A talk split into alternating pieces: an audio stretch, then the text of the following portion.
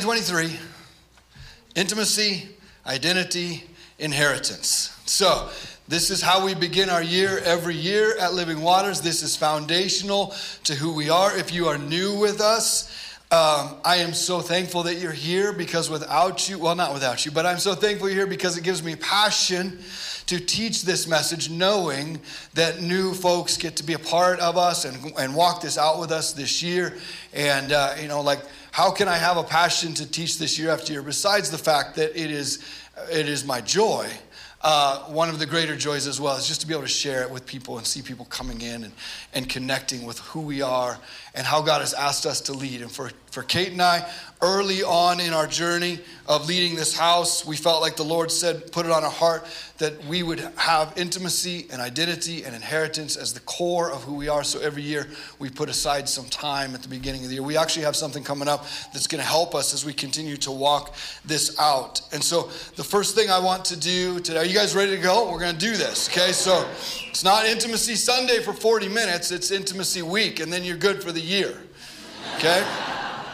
So here's how, here's how we define intimacy, identity, and inheritance. Our intimacy with God through the, ind- not how we define it, but here's how we phrase it. Our intimacy with God through the indwelling Holy Spirit, our new identity through the resurrection life of Jesus, and the inheritance that we carry and release because we are reconciled to our good Father. And so we are going to be unpacking these over the weeks ahead. Put another way, intimacy is who God reveals himself to be to us, to me. Identity is discovering who I am in God, and inheritance is who we are to the world together, or who he is revealed to be through you and me. So that's how we look at intimacy, identity, and inheritance. But today we are focusing on intimacy, our intimacy with God through the indwelling Holy Spirit. To know God and to be known by God to be known truly, to be known deeply, to be known intimately, and to be seen and loved as we are, for who we are, wherever we find ourselves today. Right in this moment, I want you to hear that God is with you, God is for you, and God loves you. And as we will talk about this morning, He has moved heaven and earth to be reconciled with you to bring you into relationship. You are loved, you are known, you are seen, and I can imagine that that hits on different hearts and on different ears and on different stories this morning. And I can hear, yeah, but, or what about, or I'm not in the best place, or I wish I were over here doing this, and I'm here doing this any ability that we might discover to be able to walk in the grace of God into the places that we believe we want to go are not going to be brought about because of your energy or your effort or your disdain for where you are. They are brought about when we can receive the fullness of who God is and the fullness of His love right where we find ourselves this morning. And so I'm inviting intimacy, the intimacy of God and the God of intimacy to meet us right where we are. So, would you do something with me and just take a deep breath?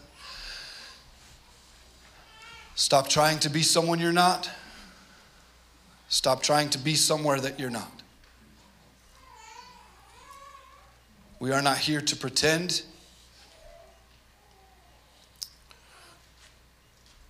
We're not here to put on a show for God. We're not here to trick God. We're not here for a bunch of religious exercises that just make us feel better. So, in that deep breath, this is who you are. This is where you are. And here's what I love about this is that God's heart delights in coming to you where you are right now, holding you to his face so he can see you face to face and just saying, I love you. Over all of the yeah, but, and what abouts. He loves you and He's for you. And what we want to discover and experience this morning is what that intimacy does as we learn to receive it and live in it and make it a lifestyle for us. As we say, the desire that should drive the life of every follower of Jesus isn't to earn God's love and affection as a wage, but to receive it as a gift, as we just were. Stopping and just receiving His love. We are invited to rest in and enjoy His presence. We are letting go of performance and we are letting go of proving. We are holding on to the intimate connection with God's Spirit that we access through the completed work of Jesus Christ. Everything that we celebrate in intimacy has been made possible because of Jesus. And so when you steward the intimacy that God has and you step into that relationship, truly what you're doing is honoring the life and the death, the resurrection and the enthronement and the outpouring of Jesus by the way that you choose to set your mind and your heart on Him. And the question that I know that is worth asking is how is this working for us? How is this yearly intimacy, identity, inheritance as a, as a foundation of our year and going over it over and over and over and over and over again? How is it working for us? And I don't know how it's working for you, but I can tell you how it's working for me. And my personal story is the, real, the reality of this is that everything that I have stewarded and cultivated in my life around intimacy has been the absolute lifeline for me personally for the last year and a half or year and however many months. When the lights go out in our life, the well worn paths are the ones that are easiest to follow. And when the lights go out and we have nothing else, the habits and the things that we steward and the places where we craft within our spirituality certain poles that we will always be anchored to those are the ones that we can follow those paths that we have walked over and over and over again. And when i was in a place stumbling through the darkness when i was and still am to some degree on those places of just like god i don't know what's going on. I don't know what to do. I don't know how. It wasn't because i didn't make it through the last year and whatever and I'm, or i'm not making it through because I had really great um, quiet time, intimacy time, reading the word time every single day because I'm like, no, I'm going to do this every single day. It was actually the absence of that that magnified the years of sowing into intimacy with God that I could pull on. I don't want to get out of bed and go read my Bible and have my coffee with Jesus. So I'm just going to lay here. And in laying here, I'm going to see if you're there. And I'm going to listen for your voice that I've cultivated. I'm going to feel your presence that has been so familiar to me. And as long as that's not gone, I can continue on. And I can walk through these dark times because this path to your heart, this path to your throne, this path to my Father who speaks identity over me is so well worn that even when I'm stumbling, I can find it. So I would say yes with all of my heart. This is working. And if this is all that we have at the end of the day, is just to be able to say, we are a church and a people who understand that there is nothing more celebratory of Jesus' life and death and resurrection than to receive the intimacy and the relationship that he wants for us and to be able to walk in the identity as sons and daughters that our Father sees and has put us in in Christ. So yeah, it's it's working. It's not perfect. It's not a silver bullet, but it is the reality of so many of your stories and so many of your lives in this place because I believe that you could say the same thing that I say. That many of you have walked through even much more difficult things and you have found that this connection with the intimacy of God, with God that you've cultivated, has pulled you through the most difficult of times or is pulling you through the most difficult of times. Nothing has helped me more than just knowing who I belong to, who I am, and what I'm doing in this life and what I carry. And I want that to be a heart. As I'm standing here, it's a similar testimony to so many of you intimacy, identity, and inheritance, and the time that we spend on it is well worth it. Um, so, today, as we do every year, Today is simply a chance for us to pause and to have a reminder of the importance of this in our lives. This is a marker in our year to be able to say, wait, let's just stop and remember God's passionate pursuit and love of us, and how are we going to respond to this constant invitation that God has to each and every one of our hearts and minds to say, He comes to us and says, I love you, I want to know you, and I want to be known by you. And how will we respond to this invitation? And here we sit in January of 2023, God speaking that over us. And we have an opportunity once again to just go, how am I going to respond this year to that invitation? In Ephesians 3:17 says that Christ will make his home in your hearts as you trust in him. I want today to be that reminder of that desire that Christ has to make his home in each of our hearts. And that as a result of that, as this scripture says, that our roots will go down deep into God's love and will keep you strong. That's what I experienced so many times over these last several months. Is that it wasn't the things that I was trying to grow really fast and latch onto, it was the deeper roots that had grown over years and years of intimacy with God that held us in the storm that we are walking through, in the particular storms that you are walking through. I'm not saying like, oh, the little roots or the small things or the small beginnings. Like, if this is where you are and you're saying, this is my year to begin this journey, I celebrate that. And I would, in fact, emphatically say, don't wait any longer because it's worth it. Don't wait till a tragedy. Don't wait till something hard. Don't wait till a difficult season. It is the seeds that are planted in the good season that are able to sustain us in the difficult ones. And so my heart is saying, let's move forward in this. If you remember the story of Joseph in Egypt and Maybe you don't know the story, or maybe you don't remember the story, but really simply, Joseph ended up captured in a foreign land. And as he honored God throughout his process, eventually he came to a point of prominence. And in that point of prominence, God spoke through some dreams, and he was able to interpret those dreams. And the dreams were this there's going to be seven years of bounty, and there's going to be seven years of famine. And when Joseph had that message, he took advantage, as God's wisdom, he took advantage of the seven years of plenty to be able to walk through the seven years of deficit, these seven years where there wasn't all of the food and the grain and everything that they needed. And so this is my heart for us is if you are in a good place today, praise God and celebrate it and say, let this be a season where I can plant seeds and plant seeds and plant seeds. And when the hard times come, I am not going to be left destitute or without. I am going to be able to pull on the seeds that I have planted in this season to make it through whatever seasons are ahead. That is the faithfulness of God to plant and to sow in the seasons that He has for us to bring us thriving and not just surviving through whatever we face. Intimacy is the root system to weather the storms that life brings. Intimacy ultimately means, and we, when we define it, it's oneness or it's unity with God. It's interconnectedness. It is spiritual, physical, uh, our, our spiritual, our physical, our emotional lives becoming one with Him and being inseparable from Him. That is intimacy, oneness, unity. That is what I desire for each one of us in our relationship and through our relationship with Jesus.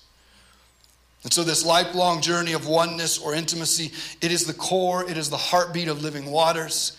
It is the place that God has put on our heart to continue to plant these seeds and harvest the fruit that comes from them, even in difficult times. And it breaks us out. I believe that having intimacy and oneness with God and unity at the core of who we are, I believe that it breaks us out of performance and religiosity and earning, and it returns us to the basic truths is this that we are created from intimacy. When God created, in the, in the narrative of creation, when God created man and women in his image, he said, Let us, out of intimacy, out of Trinity, let us create. And out of that relationship, they created Adam and Eve. And that's the, the, story that reminds us that out of this basic relationship, this most beautiful relationship, I didn't mean to just call the Trinity um, basic. we'll just rewind that part. Out of this core relationship of the Trinity. They say, let us together, out of relationship, let us create. So we were created out of that relational intimacy. And we were created for intimacy. If you remember in Genesis 3, so many of the stories that go around that creation uh, are, there's God walking in the garden with them, that He desired to have relationship with them. Out of relationship, they were created, and for relationship with God, they were created, and we were created. And that was our destination for creation.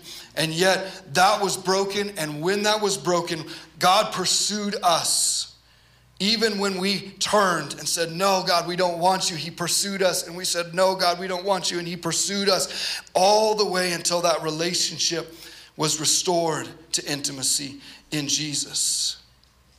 In Genesis 2 7, you have this parallel, and I love parallels like this in Scripture because it helps us understand in this, this reality that I'm saying is that we were created from, from relationship for relationship and that we were restored to relationship and to intimacy that in Genesis 2 you have God breathing, taking up the dust and breathing into it, and that man in that in that moment came alive because, G, because God breathed on him.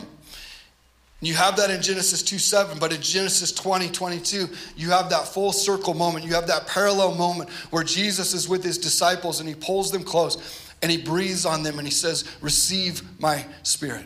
That is the full circle of what was broken and what was restored in Jesus. That in creation, God breathed, and in the recreation, in the reconciliation, Jesus breathed and brought life by his spirit to us. And I love that the reality of how that paints us a picture of God's desire. It was always his desire to bring us back into that broken relationship. Colossians 1 9 reminds us of this. For God was pleased to have all his fullness dwell in Jesus, in Christ, and through him to reconcile to himself all things, whether things on earth or things in heaven, by making peace through his blood shed on the cross. Once you were alienated from God and were enemies in your minds because of your evil behavior, but now he has reconciled you by Christ's physical body through death to present you holy in his sight without blemish and free from accusation. This is what Jesus did to bring us back into relationship, to bring us back into an invitation of intimacy.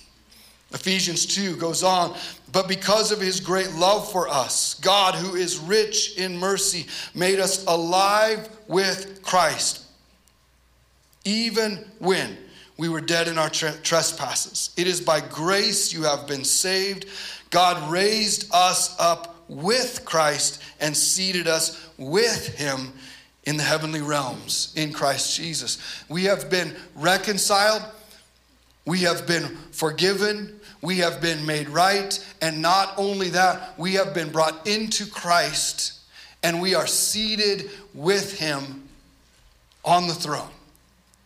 In Christ. That is our present position.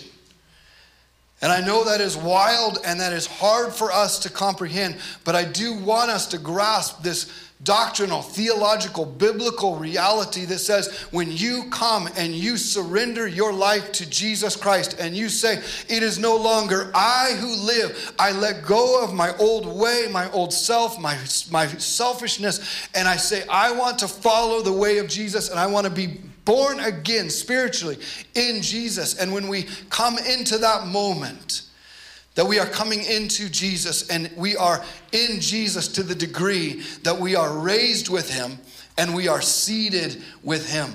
That is your position of intimacy as followers of Jesus. But our position requires a response. It's not enough that we just know this doctrinally in our heads, but that today, and as we walk into this week and this month and this year, that we are saying, how do I go from, from knowing this to experiencing it as my daily reality? Without faith, Hebrews tells us, it is impossible to please God because anyone who comes to him must believe that he exists and then this belief and this that he rewards those who earnestly pursue and seek him. The position that we have in Christ must be matched by the pursuit of our hearts to know him and to be known by him. Not that we are earning what is already ours positionally, but that we are choosing in response to his pursuit of us to be hearts that can be found and saying, We believe in Jesus and we believe that those who seek him will be rewarded. What is our reward? Mountains of gold. What is our reward? A perfect life. What is our reward? No more troubles. What is our reward? The Porsche in the parking lot. No.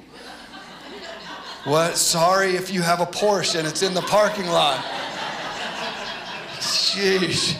I'm the worst. Find your friends with Porsches, bring them. Um, this is not the reward. The reward, I know this is going to be like, can we go back to the mountains of gold? the reward is Jesus, it's Him. He is the reward. And I can tell you from the bottom of my heart that that is so much more than enough. That in the darkest of days, to just saying, Jesus, are you near? To have revelation of his presence and his nearness, even in the silence, even in the darkness, is worth more than any amount on any check or any size of any house or anything of that nature. He rewards those who earnestly seek him with his presence. Not, you guys can see how I narrate inside my own brain of like, don't say that. You know what they're hearing? Do you not hear me say that he is withholding his presence so that you're like a, a carrot on a string. But just saying, if it is fully available and the invitation is there, my life as a yes to that has to be spent in pursuit of that invitation that God has made to me.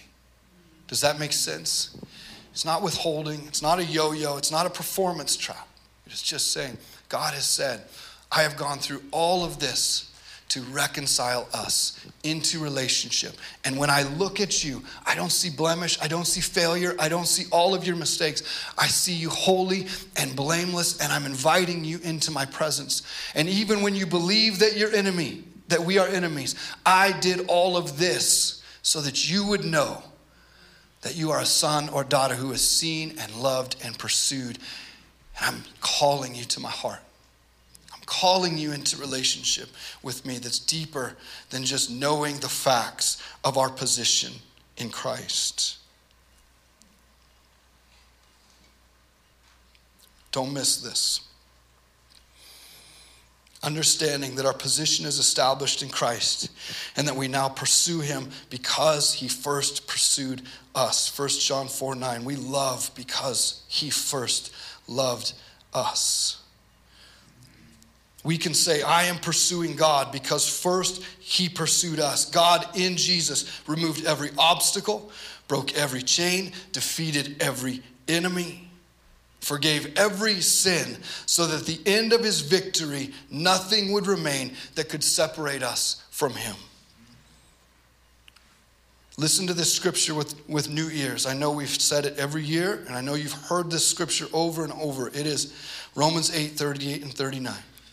For I am convinced that neither death, nor life, nor angels, nor principalities, nor the present or the future, nor any power, neither height nor depth, nor anything else in all creation will be able to separate us from the love of God that is in Christ Jesus our Lord.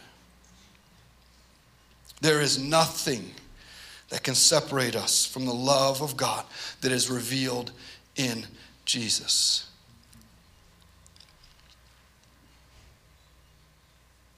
We say this.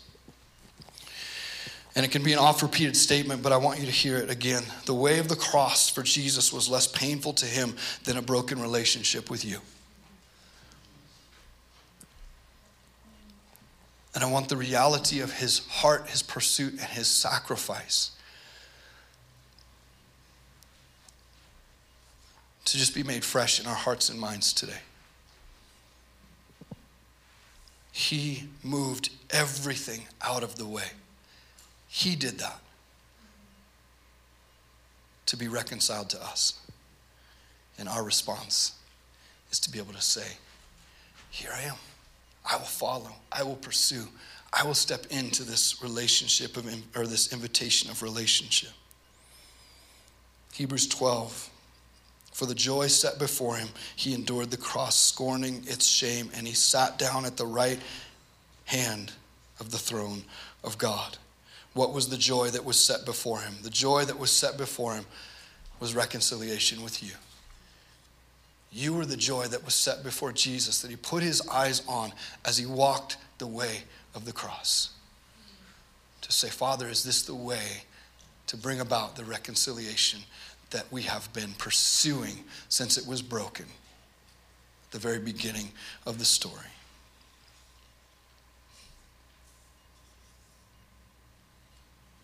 First and foremost, God's pursuit of us is a love story. It's not what He wants from you or to do through you or any of that. It's not even what He wants to do for you. It's that He just wants to be with you. Let that settle for just a minute. As we talk about how we pursue God, how we step out of some of the religious apparatus stuff that may have been built around our life. God did this so that you could go do this. God did this to give you this. God did this, and now you need to do this and this and this, and all of the things that are like free gift, just kidding, performance that crush our hearts when what we're longing for is a father who just sees us and says, I choose you. What do you want me to do? Just want you to be with me. Like God loves in a way that our minds and hearts cannot comprehend in this life because everything else that we see is a shadow. It is, it is not even close to the love that God has for you and for me. It is not a love that pulls you into performance. As we'll talk about next week, but it is a love that pulls you into a sense of identity as a son and a daughter but He loves you just to be with you.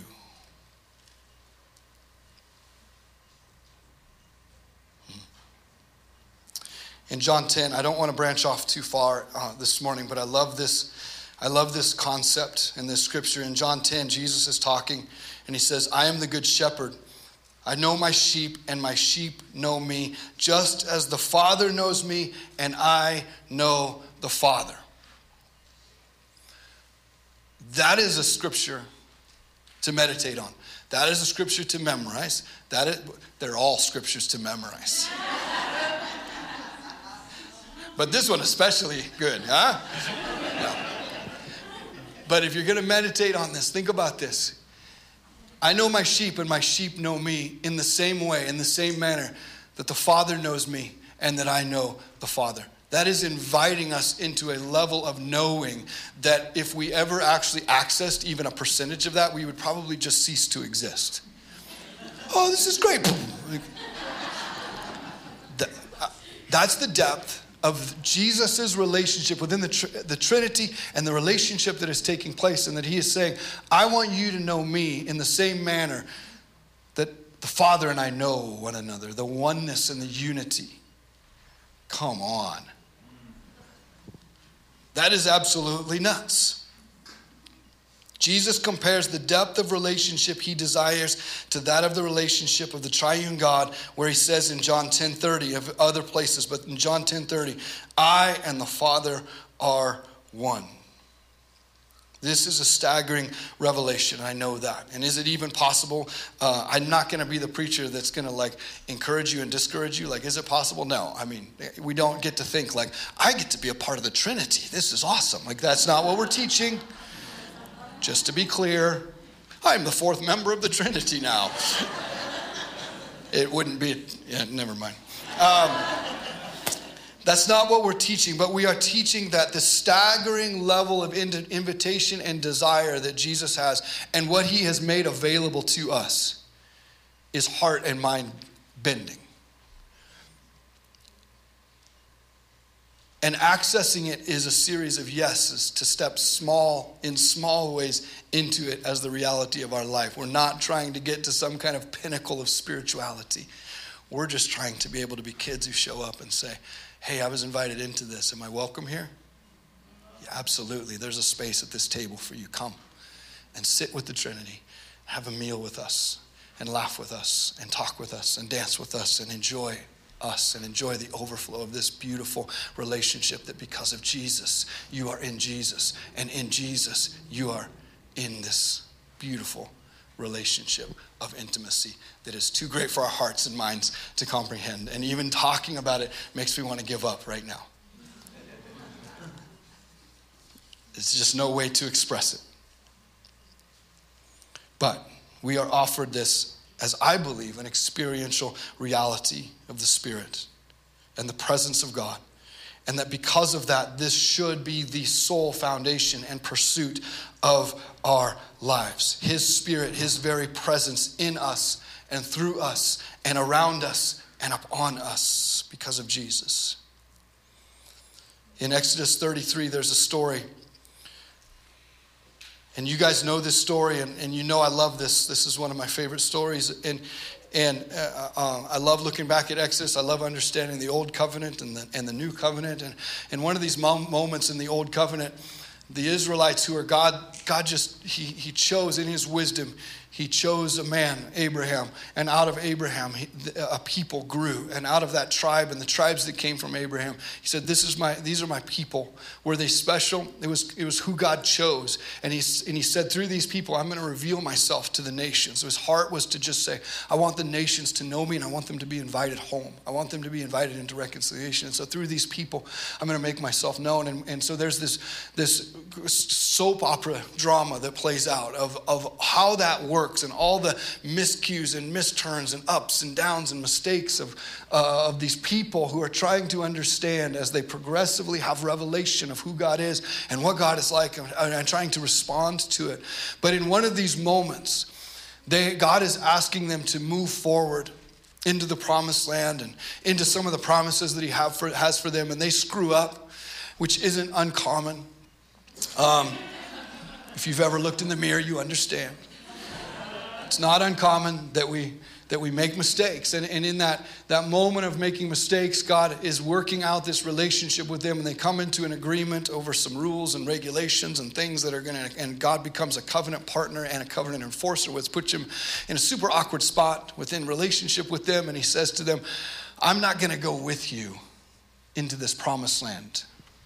And Moses, who is representing the people, says in Exodus 33, he says, God, I, we're not going unless your presence goes with us.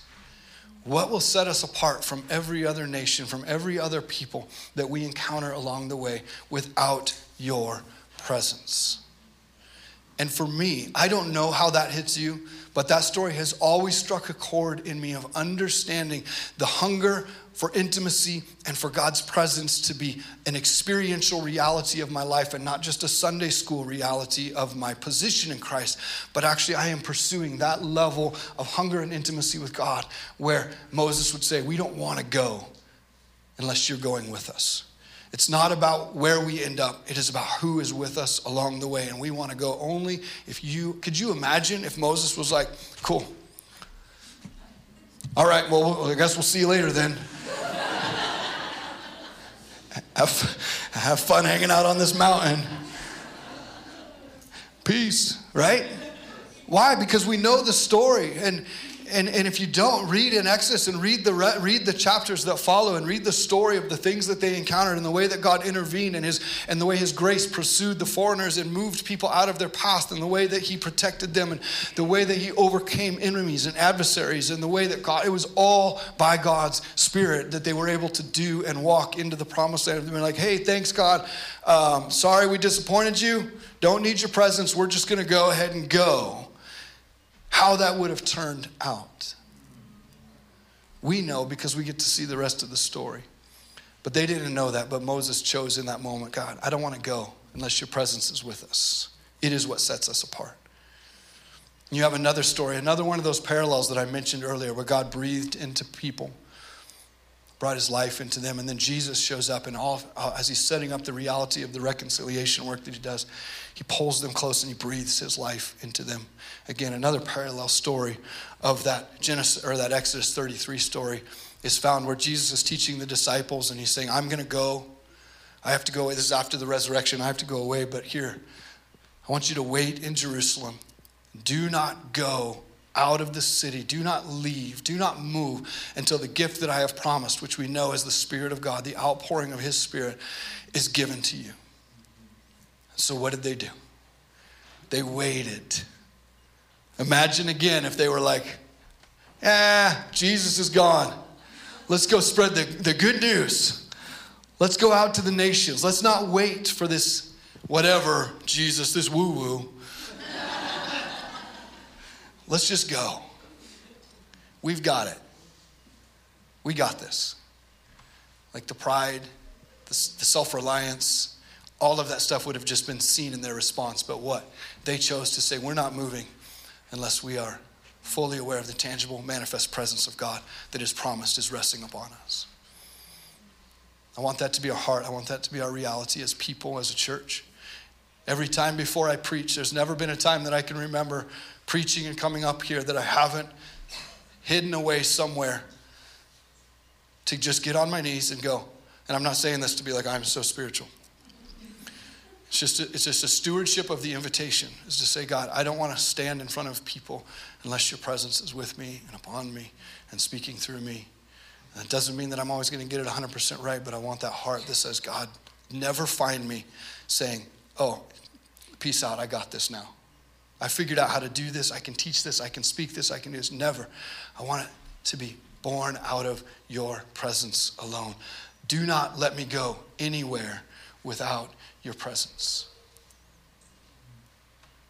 And if that's true of my choice to, to, to speak, shouldn't that be true of every other area of my life?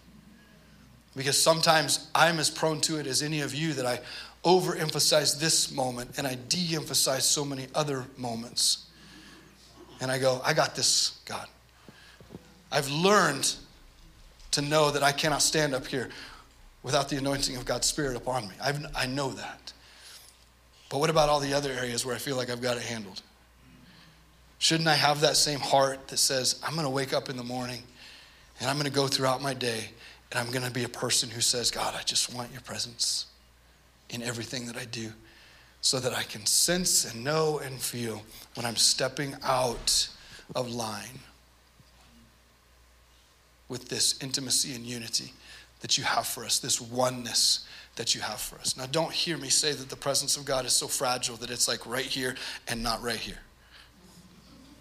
But man, that would be so fun to preach. Like, you guys got to get your stuff together. You're standing here, God's presence is here. Come on, let's all move over. Like, stop, stop the dumb things you're doing, right? If that was conviction, that was the Holy Spirit. I was just joking around. Um, but that we have that reality of saying, I want to be led by your Spirit. Am I suggesting that we should have a heart that says, I only want to go where you're going? Yeah. That we have a heart that says, I only want to go if you send me and are with me? Yeah. I only want a heart, or I want a heart that says, I only want to speak and move and act out of your leading and your presence. Am I suggesting that?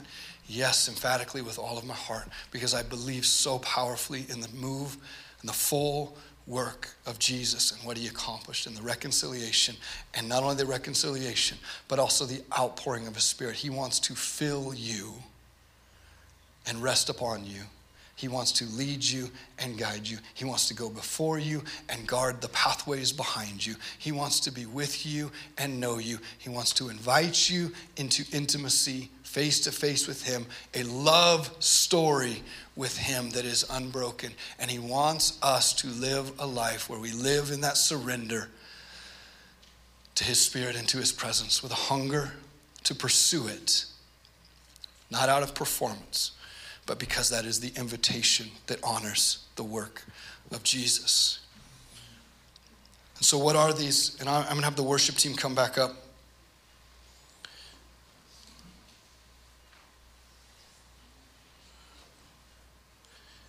I want to encourage you, real quick, practically. You're like, dude, I don't know how to live like that. Like what you're just talking about, I don't know how to live like that. So let's start. Say that's step two. Let's start with step one. Step one was Moses. So were you, were you coughing because I was in your way? Oh, sorry. So, she, she's like, You're to call me up here and not make room for me?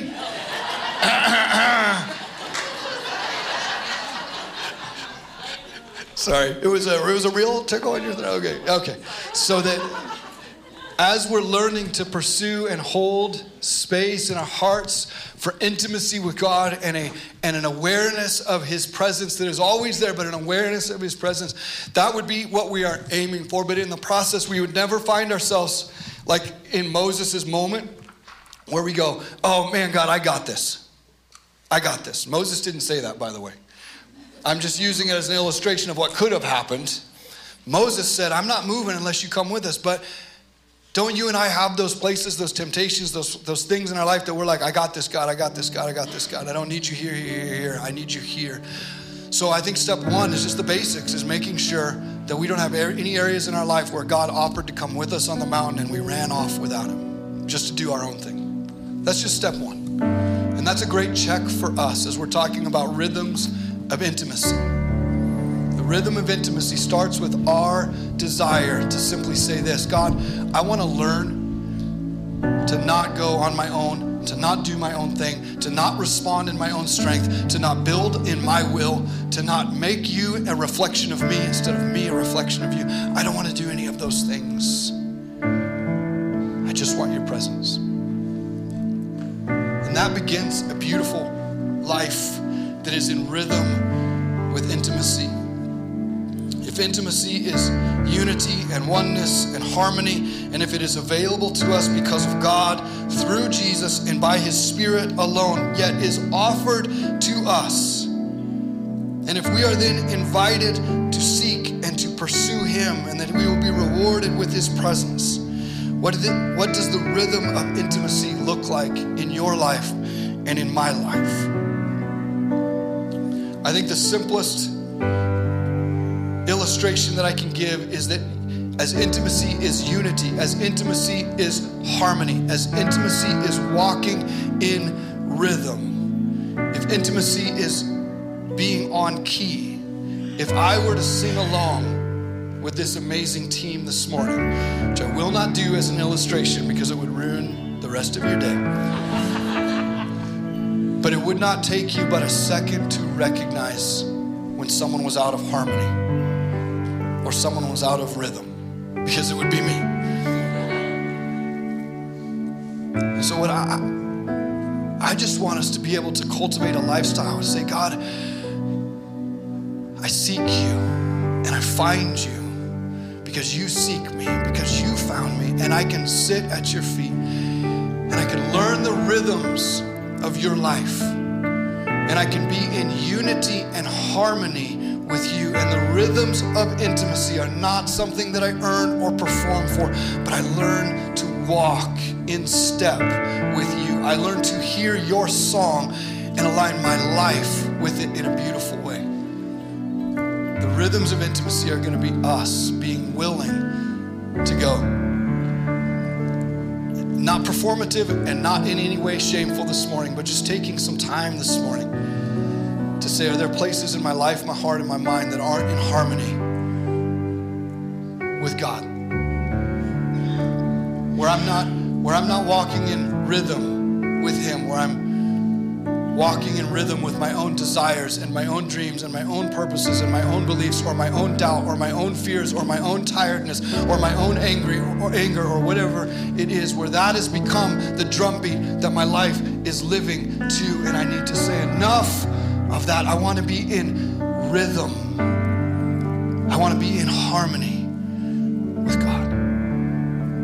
I want intimacy to be the story of my life that I cultivate, that the roots of your heart and your life would go down deep into His heart and love because you're walking in harmony with Him, in unity with Him, in intimacy with Him. So, is there anything in our lives that we can just say, if it's out of harmony, out of rhythm, you know what repentance is and confession is? It's very simple. It's recognizing those things and saying, to come back into harmony with you, into peace with you, into patience with you, into waiting with you, into walking with you, and into those moments where I've had opportunity to say, God, I don't want to step another step in my life, in my marriage, in my family, in my job, in my dreams, in my purposes, unless you're going with me. Because what will set us apart from anyone else and anything else that's out there except the presence of the living God? So let's take some, some time and just allow this song to be sung over us. Close your eyes, sit back. I know there's communion available. And whatever your response looks like to just say, I want to be, I want to be in harmony with you. I want to say yes to, to going where you go and where your presence takes us.